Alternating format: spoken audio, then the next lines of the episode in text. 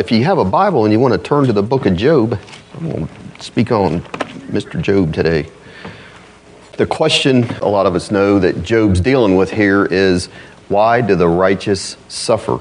Or, in other words, is it possible for a person to be living with a clean heart before God and still have things just go terribly wrong for him? Because that is exactly what happened in the case of Job. From chapters 4 to 25, he's got his three friends. The wisest thing they ever did in the book of Job was when they just came and just kept their mouths shut, which they did that for a while. But as soon as they started opening their mouths, they kind of got into trouble where Job had to pray for them. But the, the free friends, they're arguing that Job, they're saying, Job, you have got to be a sinner because only a wicked man could have calamities like you've had fall on their head that God has got to be displeased with you. And that's what they were saying. Or he just wouldn't have taken all those blessings away that he's given you. And Job contends the whole time no, I've lived a righteous life. I've done nothing worthy of all these things that have happened to me. He says, if I could only meet God, I could argue my case before him. And he's frustrated during this whole time. When it talks about the patience of Job and James, Job wasn't necessarily patient either with them or God, but he endured. He held on to his faith, is, is what he did. But he's frustrated that what seems to be the case isn't the case. And we need to remember one thing you need to remember reading that book is he had no idea about chapters one and two we get to see behind the scenes. He had no idea about any of that.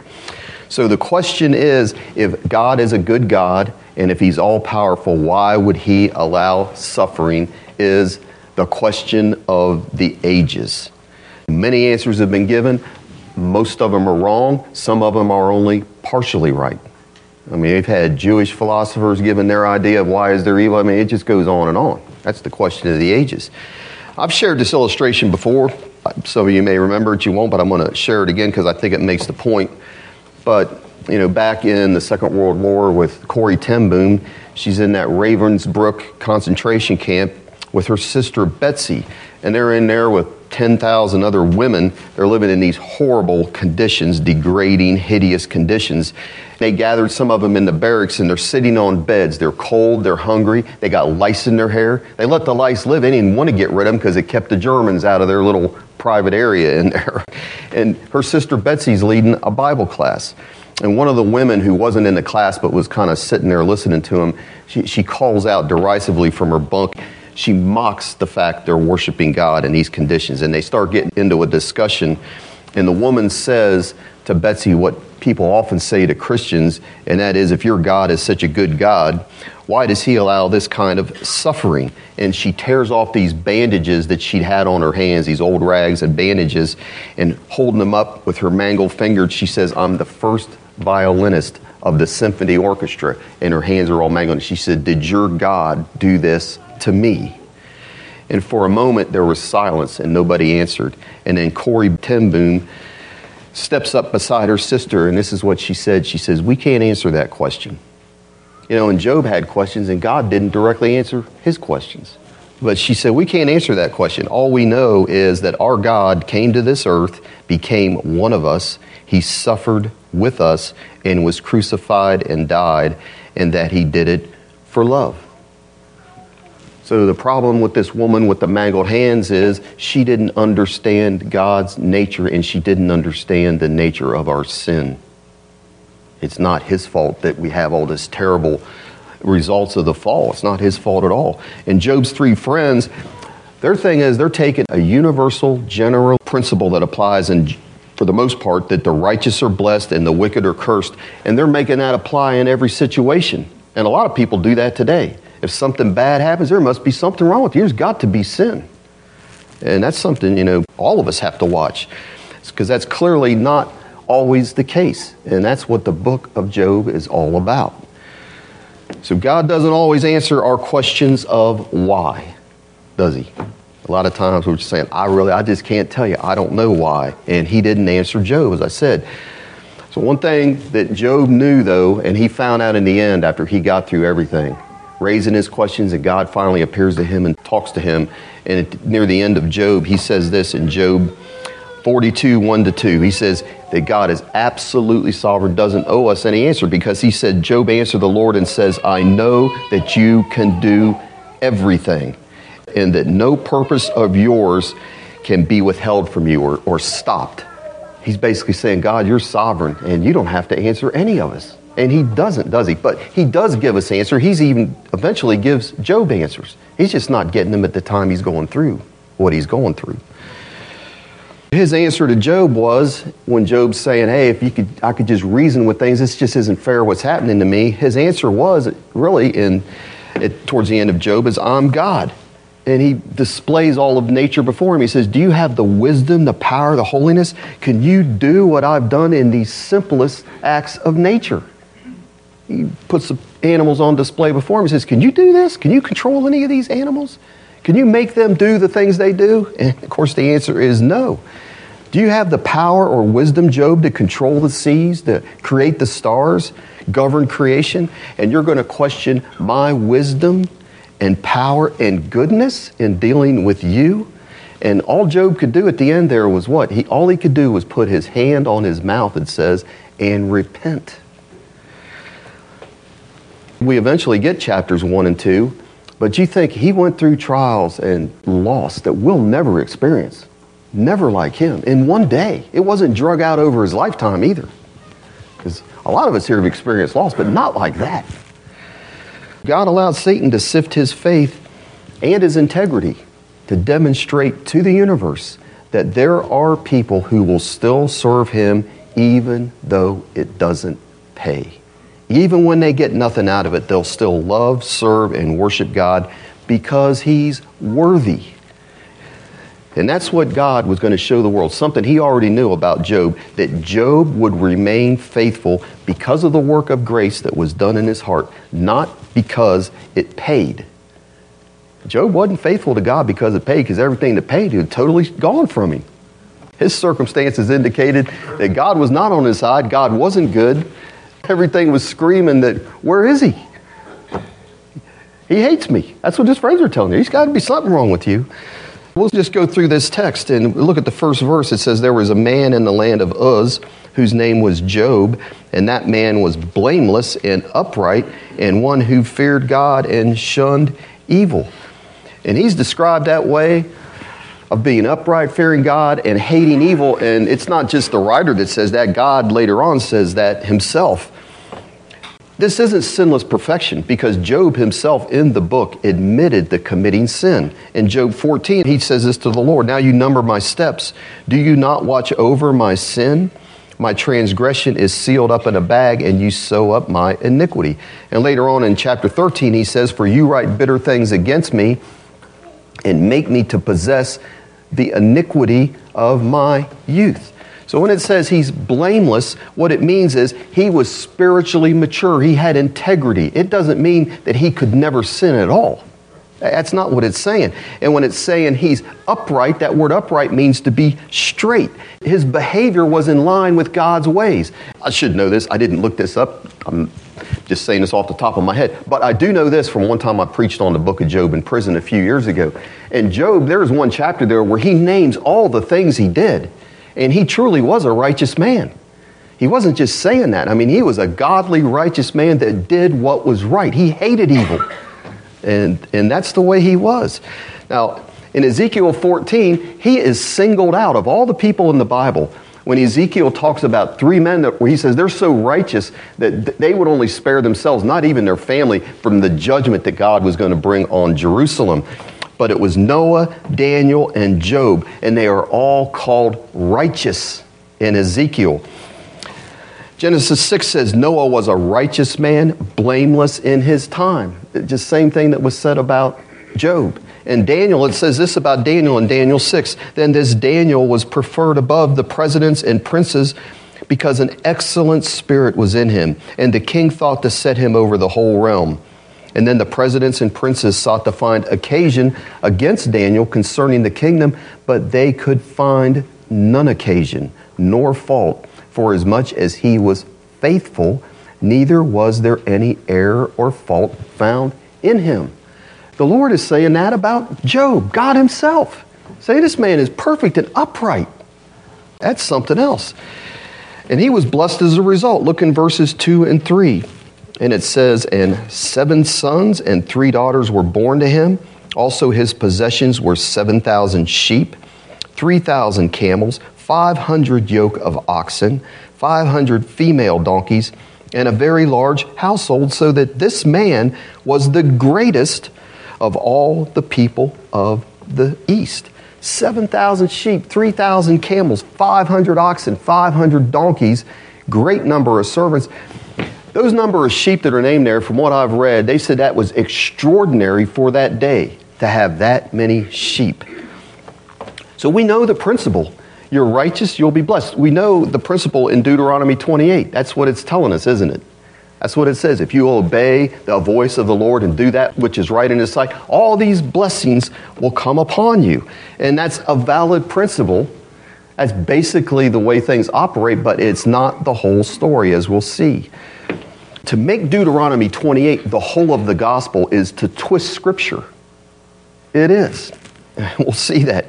Paul said this in Philippians 4. He says, I know how to be abased and I also know how to abound. And he said, I am instructed. God has taught me both to be full, he's taught him how to, to do that, but he says also to be hungry. He says, God has taught me to abound and to suffer need. So, abound means to overflow. That's what that word that Paul uses there to abound means to overflow. To suffer need means I've come up short. God had his hands on Paul his entire ministry, but there was times he was hungry. And he was suffering need. And he's floating all night in the ocean. What's he supposed to think about that? That the blessing of God, I'm cursed? Is that what he was supposed to think?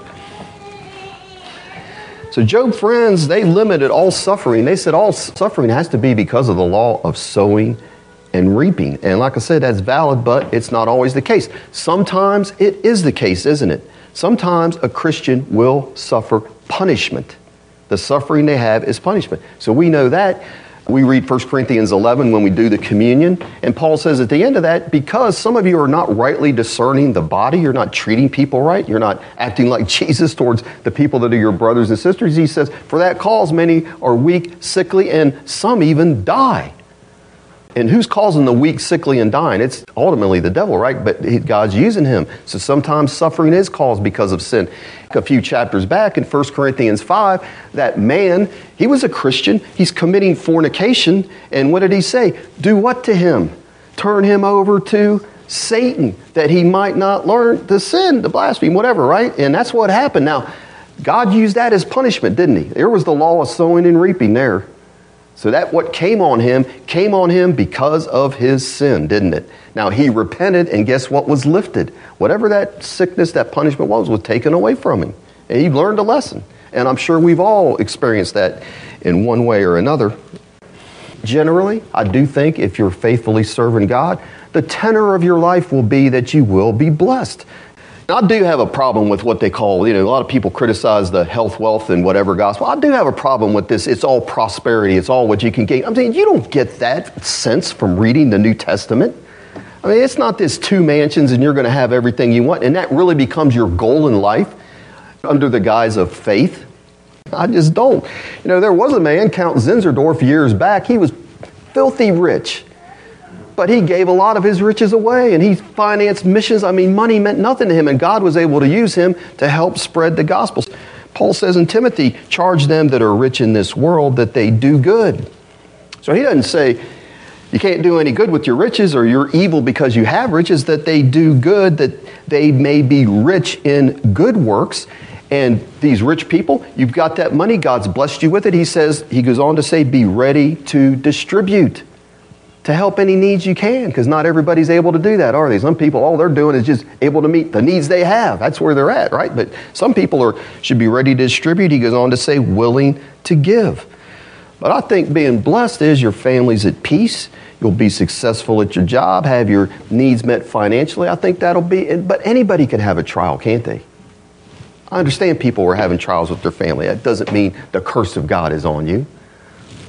What I'm saying is, just because you don't live like middle class America doesn't mean you're not blessed.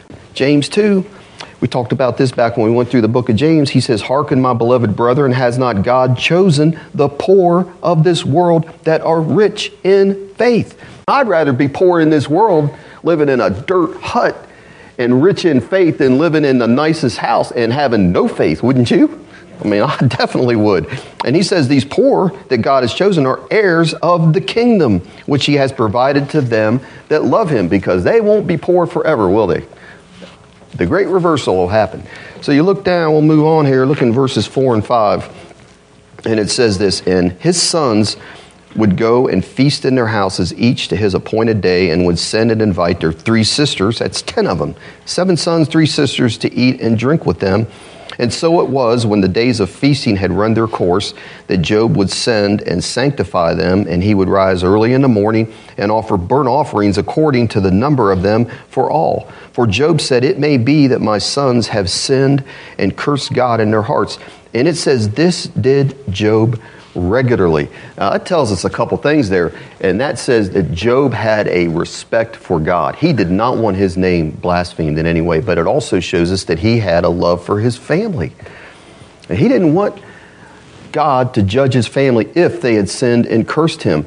Just quickly, I mean, that tells us if you have a love for your children, you'll pray for them daily and ask God to have mercy on them because that's what it says at the end of verse 5. Job did this continually.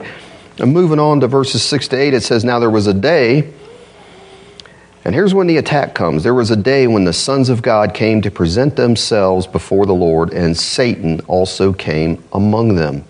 So they're having a cabinet meeting here, and Satan's the chief of the cabinet, right? And the Lord said to Satan, From where do you come?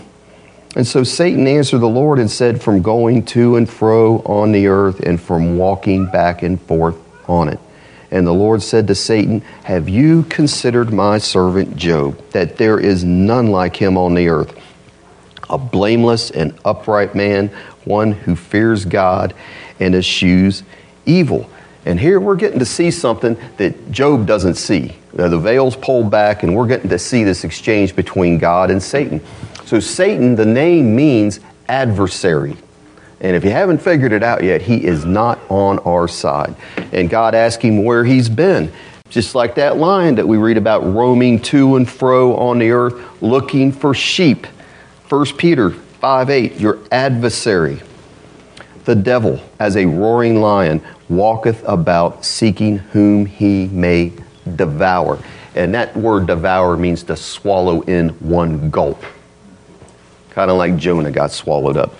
We need to remember this too, though. God is also seeking and roaming, isn't he? Because it says in 2 Chronicles 16, For the eyes of the Lord run to and fro throughout the whole earth to show himself strong in the behalf of them whose heart is perfect towards him.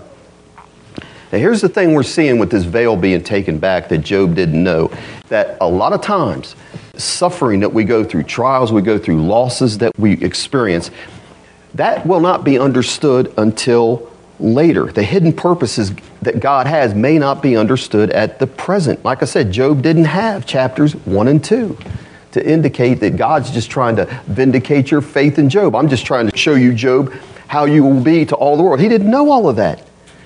I have had some things in my life, one in particular, I'm not going to tell you what it was. It could not have been more devastating. The darkest days of my life, it's been a few years back. I thought God had totally forsaken me. I, I, couldn't have been any darker, literally hanging on by my fingernails. It was a nightmare. I couldn't see any good in any of it, and I couldn't understand it because it wasn't like, like with Job, I'd be like, I hadn't done any sin. I wasn't living in some known sin. And I'm like, I don't know why this is happening. And it did, but years later, I look back and I see what God had to accomplish. The only way He could accomplish what He did was putting me through that. And I was grateful then, even though at the time I was totally bewildered. I just can't explain how bad it was. It was just bad. But that's the way it is a lot of times. You have to look back and see.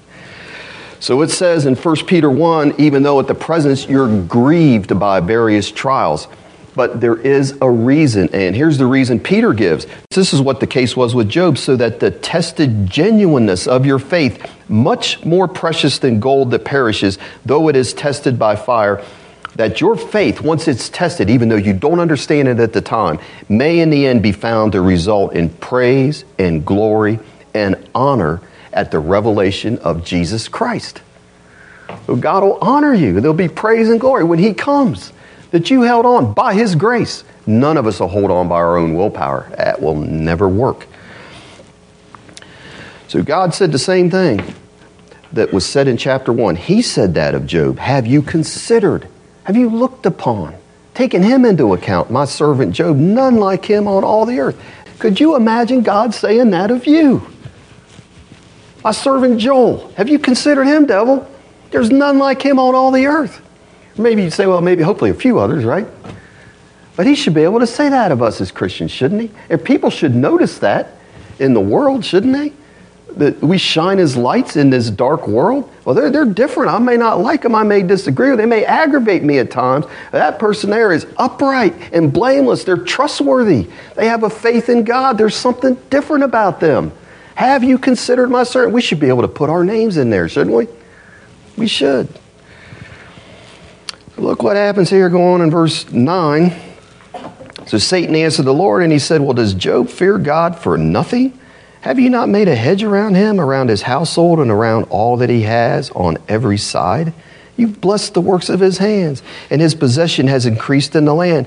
But now stretch out your hand and touch all that he has, and he'll surely curse you to your face.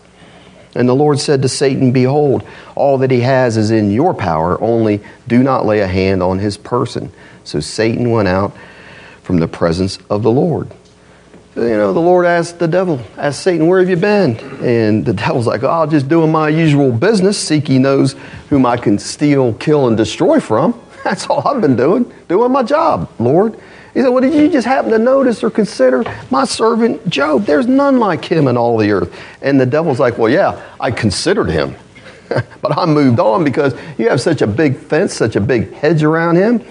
I thought, there's nothing I could do, nothing I could swallow. So I just moved on. And he says, and by the way, though, I want to let you know this the only reason he shows you fear and respect is because you've given him so much and protected him. I mean, like, yeah, you give me $10 million and I'll lick your boots too. That's what he's telling the Lord. But take that away, tells the Lord. You take away all this stuff you've given Job, and you'll see how much he loves you. You'll see. You know who else thinks like that? The devil's children. They think just like their father this whole wicked world. You take away their blessings and they will curse God. Because you read the book of Revelation, that's what happens. They shake their fist right in his face. Sometimes in this day they may be nice about it, but they'll turn their back on God. That is the big test, isn't it? Wasn't that the big test for the rich young ruler? He comes to Jesus and just says, What must I do, good master? Kneeling down. What do I have to do? I'm willing to do anything. But was he really? He's basically saying, I give you my life. What do I have to do to gain eternal life? And Jesus says, You've just got to give away all your riches, the thing that is the God in your life, to make me your God. And it says in Mark 10 that he was sad at that saying and went away grieved, for he had great possessions, like Job. And that's the difference between him and Job. Job was able to give it all away and not lose his faith in God. The rich young ruler, guess what he did? When he was put in that demand, he turned his back on God and walked away, didn't he? Now, that doesn't mean he didn't, you know, I, have heard, legend is that he repented later, and if he did, praise the Lord. God is gracious, isn't he? Gives us more than one chance. Let me ask you this What do you think in our lives really matters to God? Do you think chief and top on his list is our comfort, our houses, our money, our fame, our health? Is that the top priority with God, do you think? Or do you think it's our spiritual condition, our love for Him, and our love for others? I think that's His top priority. Most people are concerned with a good job, health, a nice house, their family. That's their top concern. And that's what politicians get elected on, isn't it? You got a bad economy and you're almost guaranteed you're not going to get reelected, especially in this country promise things. And what does God, though, what does He say our concern should be? What's Matthew 6.33 say? Seek ye first and only, that's what that word means, only seek ye first the kingdom of God and His righteousness. And all of those things that the world's concerned about, and we could be tempted to, He says they'll be added to you. We don't have to work 80 hours a week and neglect Bible study, time with our family, whatever. just so we can say God has blessed us.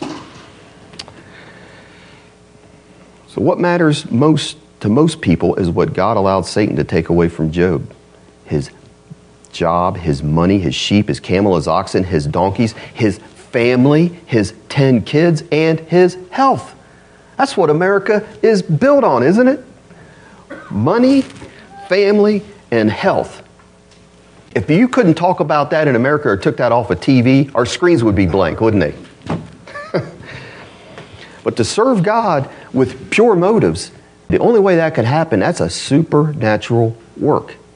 Do we understand? That's not something we're going to will to do. That's a sign of grace in your life. Because it says in 1 John that we love him because this is why he first loved us. And the devil and the world, they are incapable of understanding that. They don't even think it's possible.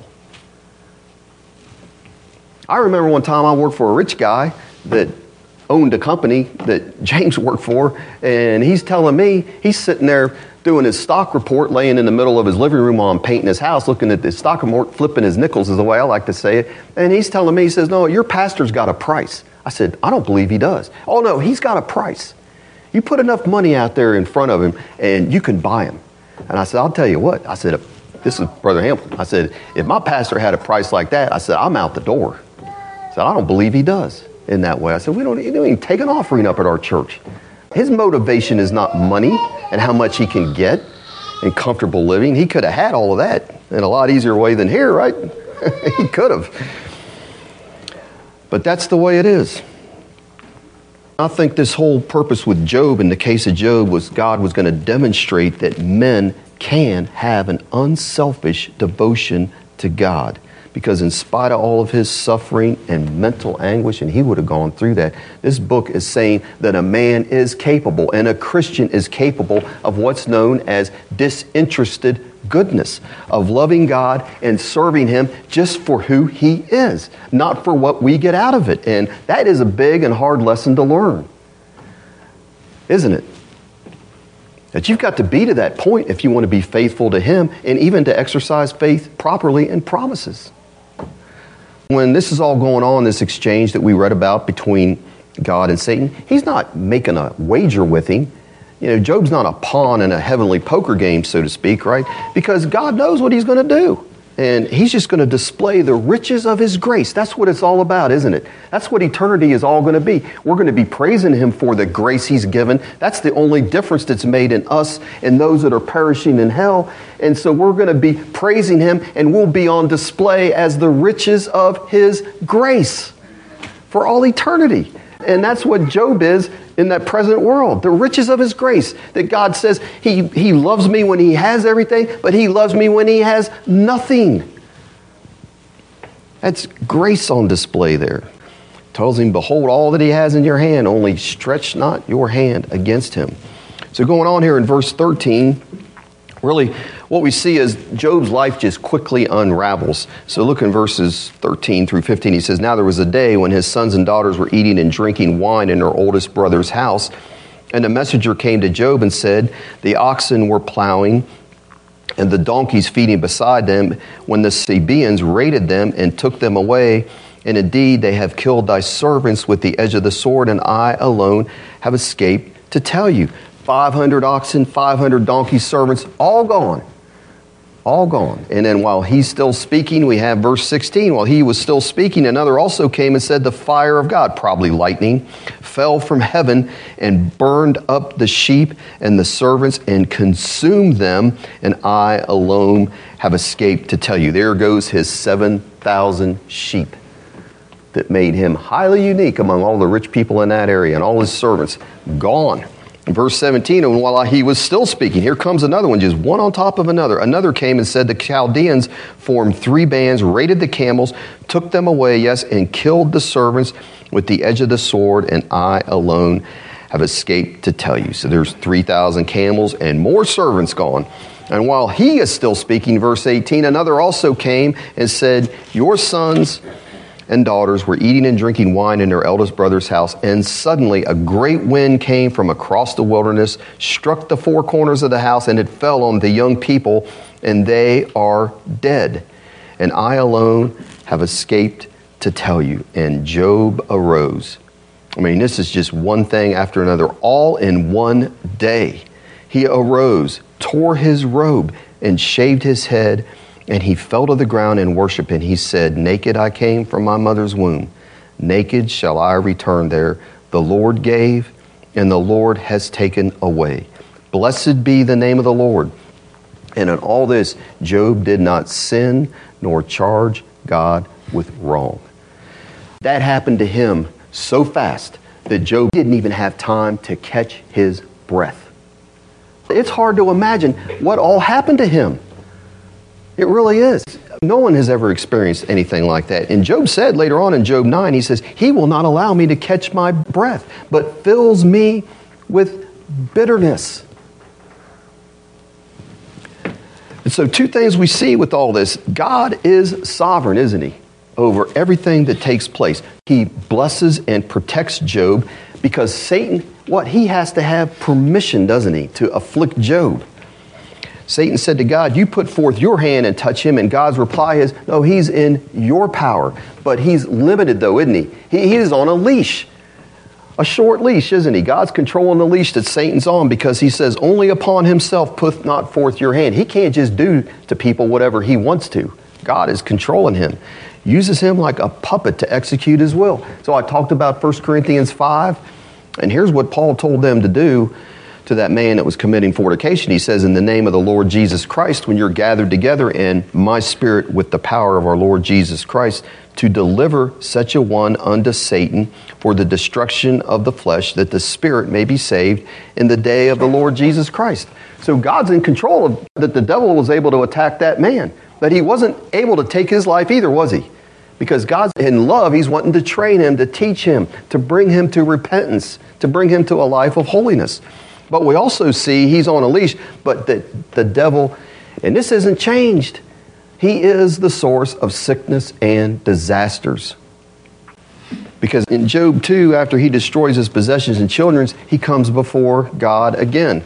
Back in Job 2, look what it says there in Job 2, 3, and 4. And the Lord said to Satan, If you consider my servant Job, that there's none like him on the earth, blameless and upright man, one who fears God and shuns evil, and still he holds fast to his integrity, although you incited me against him to destroy him without cause. And Satan answered the Lord and said, Well, skin for skin. Yes, all that a man has, he'll give for his life, but stretch out your hand now and touch his bone and his flesh, and he'll surely curse you to your face.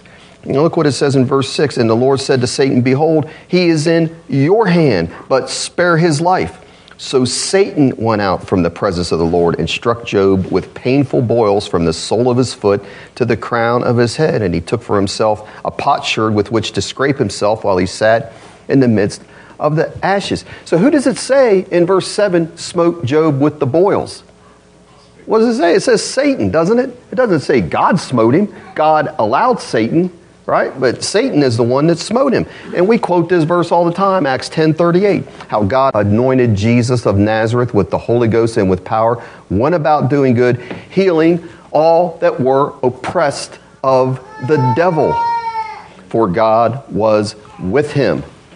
We need to see that because if you think that God has given you something, you're not going to resist it. You can't help the fact that you're in a trial. I mean, Job wasn't going to just start rebuking and resisting the devil at that point in day one and it's all going to go. If God's going to put you in a trial, you're not going to control that, are you? But we do need to still resist the devil. Luke 13 says, Ought not this woman, being a daughter of Abraham, whom Satan has bound, lo, these 18 years, be loosed from this bond on the Sabbath day? And Paul said in 1 Thessalonians, when he was wanting to go there to preach, that Satan hindered them. He didn't say God kept them from getting there, it said that Satan hindered them. And on and on and on. Satan's a source of sickness. That is a truth that we get from this in verses 7 to 8 that we read there, Job is smitten from head to foot, literally with painful boils. This is not just like a little boil that you get on the side of your cheek, you pop it and it's gone. This is all over his body. And they're oozing. And it talks later about there's dirt getting in him, there's worms there. This is loathsome. His wife is probably looking at him thinking, ah, what happened to you? We've lost everything else. And look at you. As bad as all of that was, all the pain he's in, man, he doesn't curse the Lord. He had to be tempted. He just sits there mourning in ashes. And I'm sure he's mourning for his kids. He didn't feel good, but I'm sure it's his kids scraping himself just to get some relief. And like I said, his wife wasn't taking that so well. She just lost 10 children in one day. And she's saying, curse God and die. If that's how you, wow, he treats you, why serve him? Why would you do that? Just put yourself out of your misery and quit trusting him. And Job tells her in chapter 2, verse 10, he said to her, You speak as one of the foolish women speaks. He said, Shall we indeed accept good from God? And shall we not accept adversity? And in all this, Job did not sin with his lips. I think he's just saying, just don't be like those women. And I think she got her act together eventually. She's just really having a hard time right here. We know that when things happen that God's in control. We still need to resist the devil, but the book of Job's not presenting, and Job's not saying the Lord gave, the Lord take it away, that he understands God is sovereign and in control, doesn't he? He doesn't even know about all this stuff with the devil. That's just revelation that came later. But the thing is, Job never sinned with his lips. Like I said, God is in this whole drama that's being played out here, he's publicly displaying that there is a great man who is great because he's good. And yet, he'll continue to be a good man when he ceases to be a great man. He's a godly man. So we'll just sum this up. He's a righteous and upright man. He's not living in sin. And that tells us that, yes, the righteous can suffer. And God's blessed and protected Job all he has, and he's in control of what happens in our lives, isn't he? He's in control of the devil, he's in control of everything that happens in our lives. And he boasts of Job to Satan, and Satan contends that Job only obeys because it pays. And we'll be tested that way. We're being tested that way now. Things don't seem to be going like they should. Are you just going to abandon the Word of God? Because what I'm finding is people like to talk about things and why this, and they don't go to the Word of God for their answers. And that's what you need to do. The Word doesn't change in that sense. And we haven't been deceived. So God says, we'll see. And He's saying that about us. Things are going to get a lot rougher than they are right now. Believe me, they are. So, what do you do? What do you do, young person? You've got children, they pass a law, it's totally illegal. You spank your kids, you're going to jail. You know, you're going to have a choice to make then, aren't you? And I'm not talking about abusing your kids, but I think Proverbs pretty clearly teaches that you don't just verbally tell them what to do or stick them in a corner timeout, that there should be a rod of some sort administered. And so, like I said, I'm not talking about abuse. So, what do you do when the state says if you spank your kids, you're going to jail. Well, what do you do? You don't spank your kids because you're so afraid of the consequences? I mean, to me, that's a case of, I'm sorry, I've got to obey the Lord. You don't use a, a club that big and, and break their legs, you know? I mean, obviously. But man, oh man, are we going to cave into this peer pressure that's coming? You know, you say anything about homosexuals, you're going to jail. You're not politically, I mean, what? So we're going to cave in on that? And it's going to come in all kinds of respects. And we need to get ready. But so that means to me to where y'all need to get grounded in why do you do what you do? And not find your answers in just having conversations. Well, I think this or whatever, or it appears to be this way. you need to say, this is what the word says. And you've checked it out for the Bereans, and this is why I'm standing on what I'm standing on, and I'm not leaving because circumstances seem to change. Or Job would have abandoned everything, wouldn't he? Because God is faithful. Yeah, there's things that aren't turning out like they should, right? But the reason isn't because God's unfaithful, His word's unfaithful. There can be many reasons. We're looking at one of them today, aren't we? So it's not up for us to look at any situation and say, oh, that wouldn't be happening to them if something wasn't right in their lives. That's not our place, is it? We're not Job's friends, are we? No, unless somebody tells you that I know this happened to me, it was chastised, well, that's fine. That's them telling you. But it's not for us to sit there and say, oh, well, there's got to be something there. We don't know.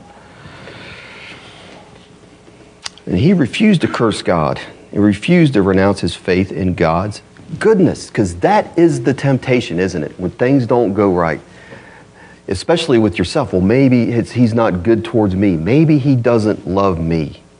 Maybe there's something wrong with me. Job had to be tempted to think that, didn't he? So, can a righteous person suffer great loss at all levels and not be guilty of sin? I mean, Job lost everything. There are people who serve God because it doesn't pay. So, I like to end.